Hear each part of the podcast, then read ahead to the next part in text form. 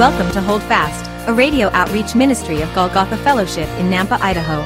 Join us as Pastor Marty teaches us verse by verse, chapter by chapter, book by book, through the Word of God.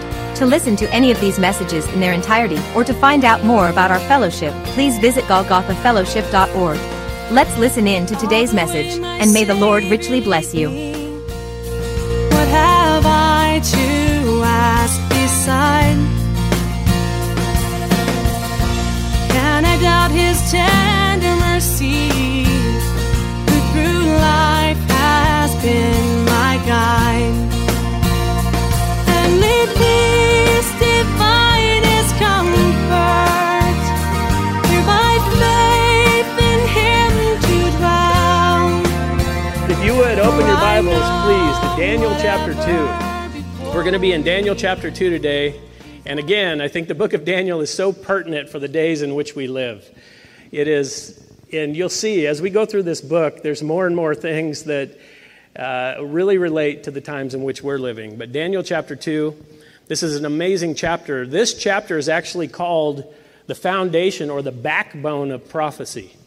You understand, the, pro- the chapter we're about to dive into is essential for many reasons. It is the backbone of Bible prophecy. It reveals key elements within it, this chapter, that you will not be able to understand the remaining prophecies, several prophecies in the book of Daniel. But not only that, it's really the Rosetta Stone, the cipher for the book of Revelation. You can't understand some of the key prophecies in Revelation without Daniel chapter two. Again, it's not a, a small statement when I say it's called the backbone of prophecy, or the foundation of biblical prophecy, especially pertaining to end times. And so this is an amazing chapter. It unlocks Revelation. It unlocks several other prophecies in Daniel. So we need to understand this. Now, I will tell you this, uh, and, and it's not a downer, okay? Most of that, though, is going to be next week. That makes you come back, right? It's like, but here's the thing. Today is more of an introduction to the chapter, to this dream that Nebuchadnezzar has. King Nebuchadnezzar has this dream. And in that dream are some key prophetic elements. But we'll see the lead up to that dream, or the, the results of that dream today. And I think it is powerful in and of itself, because if nothing else, we're going to see a very powerful message as King Nebuchadnezzar has this dream. We're going to see the lesson of not being a short-tempered and prideful man. Because as we go through, uh, at least through chapter four, we're going to see what happens to a man who is extremely prideful, short-tempered, and uh, won't listen to reason. And for anybody in this room, I know nobody in this room has any of those symptoms or any of those issues. And you ladies either, I know. We're all just, um, you know, amazing. I'm not, I'm going to stop. Lightning will strike indoors. In any case, um, we're going to see the lessons. Because what happens with a prideful and short-tempered person is they make rash and dangerous decisions. Not only for themselves, but it often impacts others around them. And I think any of us who've known those type of people or been those type of people, we know that's true. But it's the same lesson for all of us. In any case, Daniel chapter two, starting at verse one. I told you there's a lot of verses, so I need to get going. Verse one starts, "Now in the second year of Nebuchadnezzar's reign, Nebuchadnezzar had dreams, and his spirit was so troubled that his sleep left him." Verse two, "Then the king gave the command to call the magicians, the astrologers, the sorcerers, and the Chaldeans to tell the king his dreams. So they came and stood before the king, and the king said to them, 'I have had a dream, and my spirit is anxious to know the dream.'" Let's pray.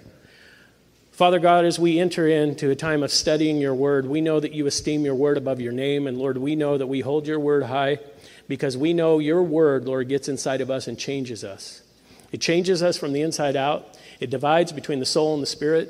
It shows us where we need to change and what we need to do, and Lord, it convicts us. It encourages us. It strengthens us, Lord. And so, God, let your word do what your word does today in the hearts of each one of us. In Jesus' name we pray. Amen. Okay, so we see, now first of all, we notice here, Nebuchadnezzar had several dreams. He's having several dreams. It sounds like this is an ongoing uh, phenomenon, but this dream in particular has really got him disturbed. This has really got him anxious. Now, we also, it, it tells us it's in the second year of his reign. Don't be confused. There was some time that travel, or that went past when he seized the throne from his younger brother, and then he was finally anointed king. There was a little bit of time. So when it says it was in his second year, it's at the end of that second year, which is really about three years later. And that corresponds with Daniel and his friends. Remember, they went to the, the University of Babylon, and uh, they were in a three-year program. So this all corresponds. Most scholars believe this is six oh two B C that we're looking at. But we read here that the king is very disturbed by this particular dream. It wakes him up. He is disturbed, and he can't get back to sleep. Have you ever had one of those dreams? And I don't mean the pizza dreams. I mean, you know, you know what I'm talking about. One of those dreams that you just know is from God. A warning, something prophetic, something a warning. In my life, I've had a few of those dreams. And I can tell you, they were highly impactful. I've had a few of those dreams. God still uses dreams and visions. And I know me personally, um, I knew each time that it was God. There was no doubt.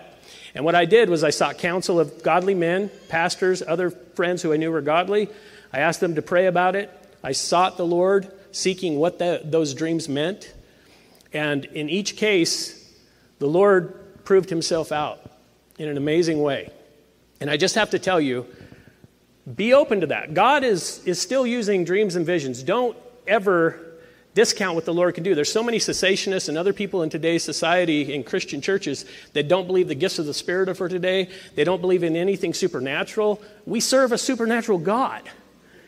Uh, he, he spoke all things in, into existence. And if you can believe Genesis one one, how is it you can't believe the other miracles of the Scripture? And how is it you want to limit God with your little box that called your mind? And so remember that. But I also want to give another warning. Do not be obsessed with this stuff. There's another side of this. Again, balance and everything. But, you know, we go on YouTube and you see all the YouTube prophets, right? They have dreams every week, supposedly from the Lord. If you go back like two years in their timeline and look at some of their predictions, they didn't come true, and yet they still have two hundred thousand followers because people are so gullible and they just want to hear a good report. We've talked about that before. So, again, find balance. I know in my life I knew when a dream was from God, and it was nothing to mess with. It was something I had to seek the Lord and get on my face. So again, find balance. And then remember this, it will never contradict Scripture. That's another pet peeve of mine, and it's more than that. It's heresy. There are people who, they will say they had a vision or a dream or something, and it contradicts Scripture. That will never happen. God doesn't contradict himself. You know, I heard a story once of a person who got up during church and, and said, oh, God gave me a message during the, the sermon, and it really didn't relate to anything. And, and the reply was, why would God interrupt himself with something contrary to his Scripture? He wouldn't. Who would do that? So you, you have to remember, test all things, hold fast to what is good. But here we see the king has this dream, and it really disturbs him. And uh, it says his, in verse one, it says his, his spirit was so troubled, he couldn't sleep. Again, have you been there? Has the Lord ever woke you up? I, I will say this. I wanted to share this with you. The last few months have been weird. Okay, and I'm, I don't know, maybe I'm just a kook. I don't know, but here's the thing. The Lord, it seems like the Lord is waking me up in the middle of the night, and I know it's just to pray. And uh, it's every night around the same time, and I just get woken up like never before, and I just pray. So I'm just trying to be faithful with that. And then, okay, Lord, I've, I've been faithful. Can I get back to sleep now? You know, I try. But, but the thing is, when the Lord does wake you up, pay attention to that. Pay attention. And use every occasion to pray. Use every occasion to pray. But here, Nebuchadnezzar, he couldn't sleep. He's so disturbed. And uh, so what is he going to do? He's going to make everyone else around him disturbed. Have you ever been around people like this? Don't point at anybody. Don't nudge anybody. But have you ever been around people who it seems like they don't want anybody else to be in a good mood if they're in a bad mood? They'll walk into a room, and it's like, read the room, buddy. You know, but they'll walk into a room, and people are celebrating. Something wonderful just happened, and they go, well, it's just going to end in failure. Um, you know, my dog died two, two years ago, and this reminds me of that. And they just bring everyone down. Have you ever been around people like that? Are you a person like that? Stop. This is what I always say. If you're a Christian, could you do me a favor and tell your face about it? We have been saved from hell. You have the joy of the Lord. Stop it. Just stop. And, and the thing is, is that you've been around those people. Read the room. They come into the room, and they're going to tear everyone else down because they're in a bad mood. Stop it. That doesn't glorify God.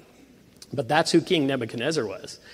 He's going to bring everyone else down. Look at verse two and three again. Then the king gave the command to call the magicians, the astrologers, the sorcerers, and the Chaldeans. This is in the middle of the night. To tell the king his dreams. So they came and stood before the king. Verse three, and the king said to them, I have had a dream, and my spirit is anxious to know the dream. If I can't sleep, you guys aren't going to sleep in my palace. And so he brings his magicians. And I talked about this a little bit in the introduction. The magicians, you might know the term magi.